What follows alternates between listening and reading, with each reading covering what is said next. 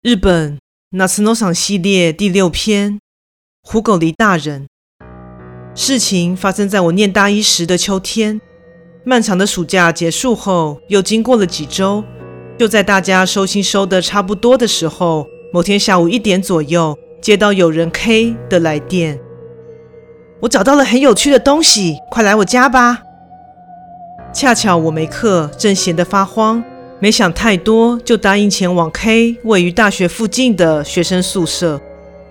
哦，来了来了，进来吧，我也叫上 S 咯。等在宿舍大门的 K 催促着我赶紧进去。K 的房间位于二楼的尽头，他边爬楼梯边吹着口哨，一副心情很好的样子。那有趣的东西是什么啊？哎呦，别那么着急啦，会给你看的啦。见到 K 的态度，我才恍然大悟。一开始还以为 K 口中的有趣的东西是指新上市的 DVD 或游戏之类的，看来并非如此。K 是个货真价实的灵异迷，我心里头猜想他可能弄到了关于那方面的东西。走到房间前，K 丢下一句“先在这里等着”之后，就自己进房关上了门。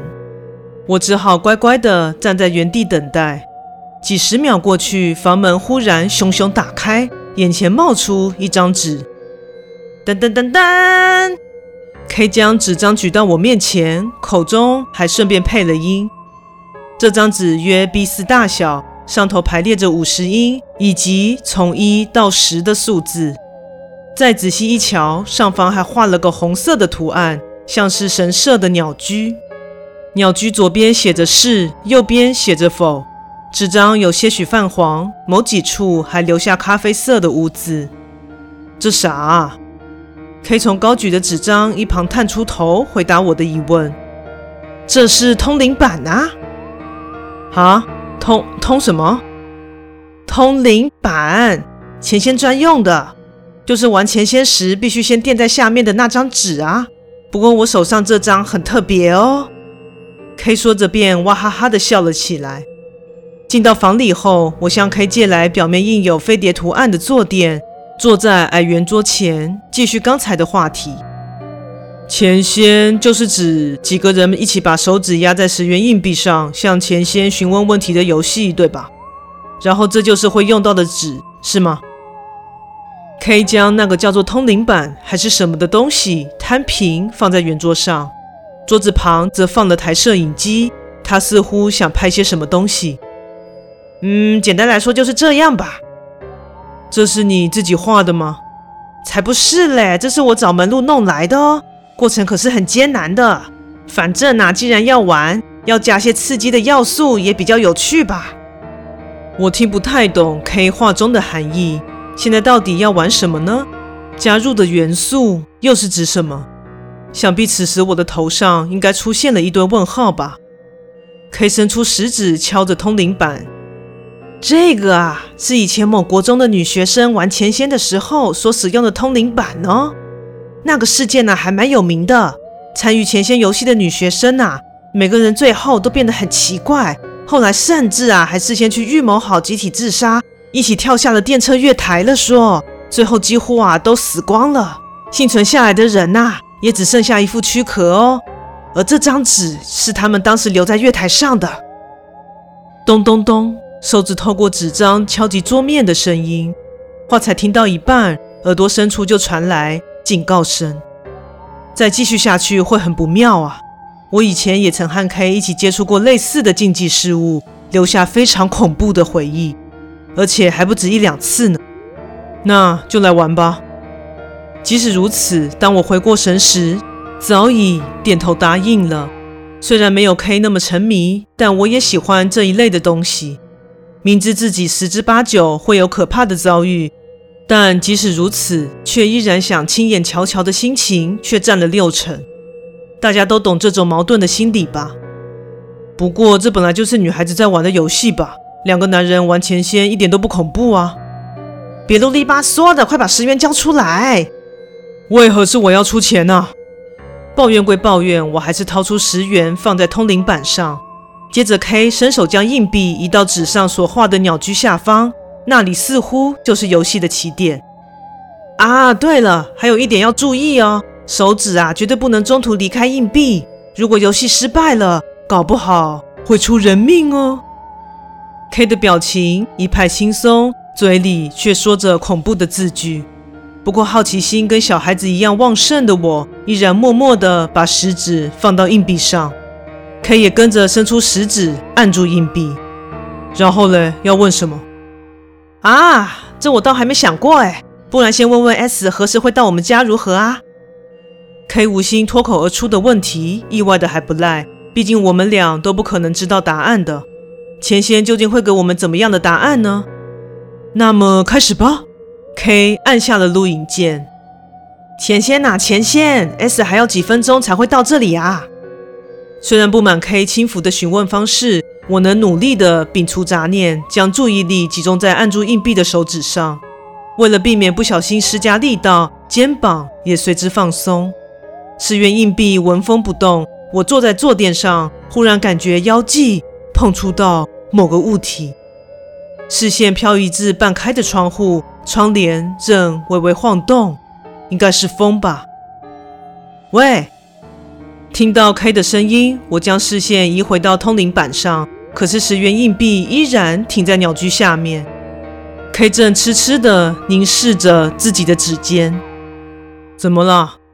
我缓缓地开口问道：“哎，这个十块是古钱吧？”“啊，真的耶！钱先用的钱币玩完之后啊，必须要处理掉吧？还真是浪费啊！”我松了口气，十元硬币目前都没有动静。我们又聊了些关于十元古币的事情。比如说，拿去钱币店可以卖到三十元，而昭和三十三年的价值最高。不过拿去买东西还是只价值十块钱等等。正当我们讲着乐色话的时候，耳边传来敲门的声音：“喂，我在门外啊。”是 S。不等我们回应，S 就自行打开门走了进来。你们两个在干嘛？我和 K 互看一眼，看了也知道吧。我是听说有啥有趣的东西才过来看看的。你们呐、啊，别净做些无聊的事好吗？前线哪里无聊了啊？全部。S 从 K 房里的书架挑了本书后，独自走到角落坐定，开始翻阅。你家还是跟以前一样，只有这种乱七八糟的书哎。我和 K 又看了看彼此，K 耸耸肩，我不禁笑了起来。但这时才注意到十元硬币的位置，它到刚才为止还停在鸟居的下方。不过几秒的时间，搞不好连眨眼都还没眨一下，五十音上头排列着一到十的数字，十元硬币现在正位于数字列最左边的零上头。我一时之间说不出话来，K 好像也注意到了。我发誓绝对没有故意移动硬币，甚至连他是什么时候跑到那的都不知道。明明食指还好好的压在硬币上头，我望向 K，他急忙摇头。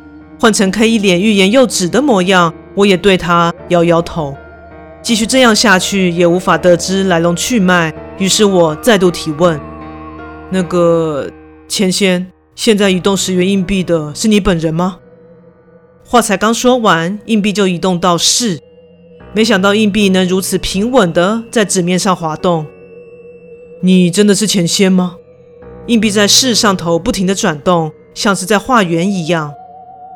哎，不得了哎！S，你快过来看看啦！K 兴奋地大喊。原本埋首于书本中的 S 一脸不耐烦地走了过来。怎样啦？你很吵哎！动了动了，钱仙刚刚动了哦。我代替兴奋到只能不停重复“动了”两个字的 K，向 S 说明事发经过。啊，还有啊，这个叫做通灵板，这张纸也带有来头哦。听说是以前玩前仙玩到后来集体自杀的国中生留下来的。S 听到后，忽然像是想起了什么。可是我记得没错的话，钱仙用的纸玩过一次就必须烧掉或者撕毁，不是吗？哈，完全不知道有这种规矩。我看着 K，但 K 还没出声，硬币就不停的在世上打转。K 见状后，满脸无奈的笑着，似乎是这样没错。听说重复使用的话，下场会很惨。说的具体一点，就是请神容易送神难。这个啊？难道说刚才的添加要素是指这个吗？假如送不走钱仙的话，会怎样呢？我害怕的在脑中想象，会被附身吗？莫非之后就像那些自杀的国中生一样？小剧场开演的期间，硬币仍然持续在市上头打转，而且移动的速度还越来越快。但我的食指像是被紧紧吸附住般离不开硬币。现在到底是什么情况呢？接着，硬币离开了市，开始四处移动。它敏捷地滑来滑去，跟条虫一样。定睛一看，硬币的移动其实是有规律可循的。它不断重复，表示着同一句话。为什么都不问问题呢？K 的额头慢慢的浮出一层细汗，我应该也是满头大汗。怎么办？应该怎么办呢？S 此时发出一声长长的叹息：“钱仙呐，钱仙，三百六十五乘以七百八十五是多少？”这问题仿佛是一朵花盛开在沙漠中，既不自然，却又显得理所当然。十元硬币戛然而止。时间到，答案是二十八万六千五百二十五。你不好好作答，我会很伤脑筋的。哎，算了，接着下一题。我和 K 同时张大嘴看着 S。啊，在这之前，你们两个先闭上眼，别睁开哦，眯眼也不行。S 到底想做什么呢？我一头雾水的听从 S 的指示，闭上双眼。钱仙，你知道“不觉惊动”这个词吗？在这里补充一下，不觉惊动的意思是指肌肉在本人无意识的情况下产生细微的震动的一种现象。一片漆黑中能感觉到手腕正在移动。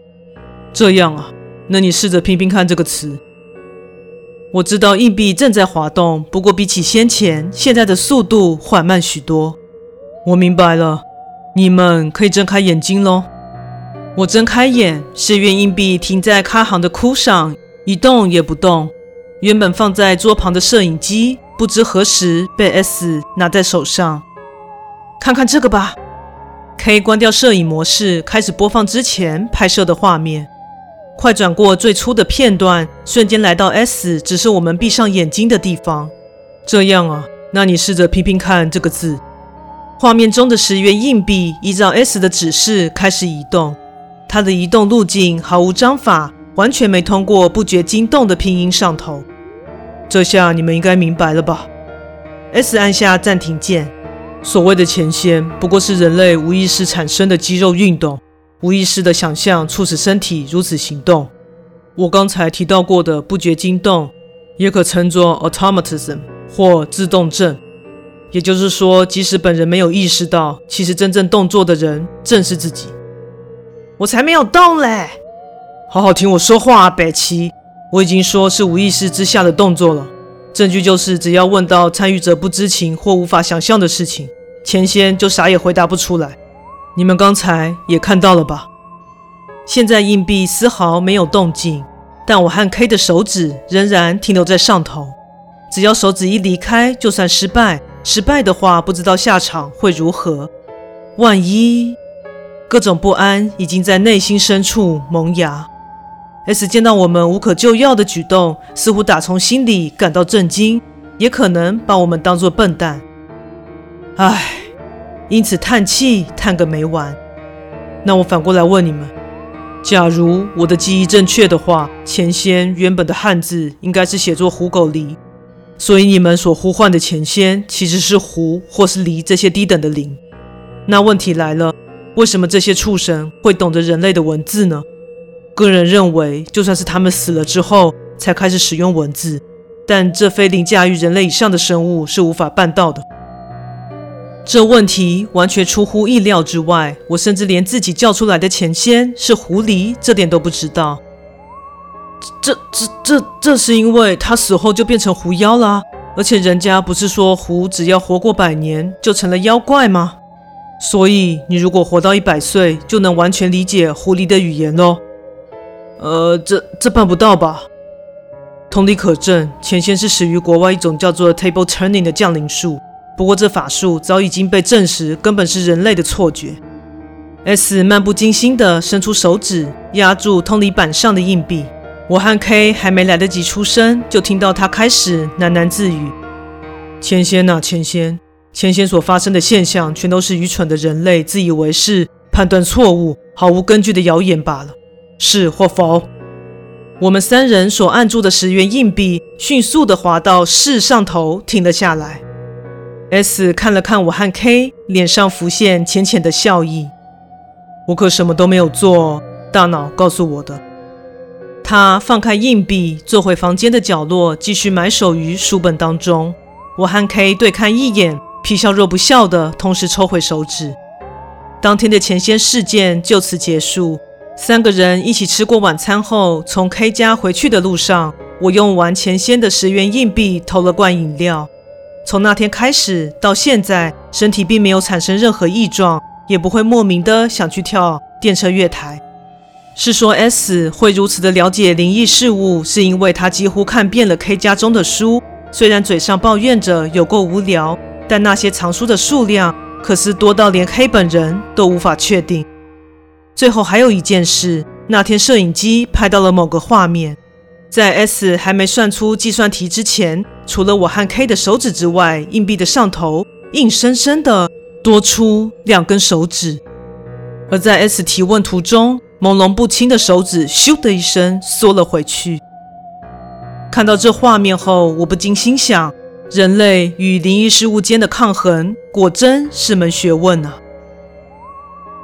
故事说完喽，感谢你的收听，诚挚欢迎订阅我的频道。若身边有喜欢恐怖灵异故事的朋友，也欢迎将本频道推荐给他们哦。另外，本人在 YouTube 上有频道，在 Facebook 上有粉丝专业，另外现在在 IG 也有账号，欢迎在这三个地方帮我订阅及追踪哦。那我们下次再见。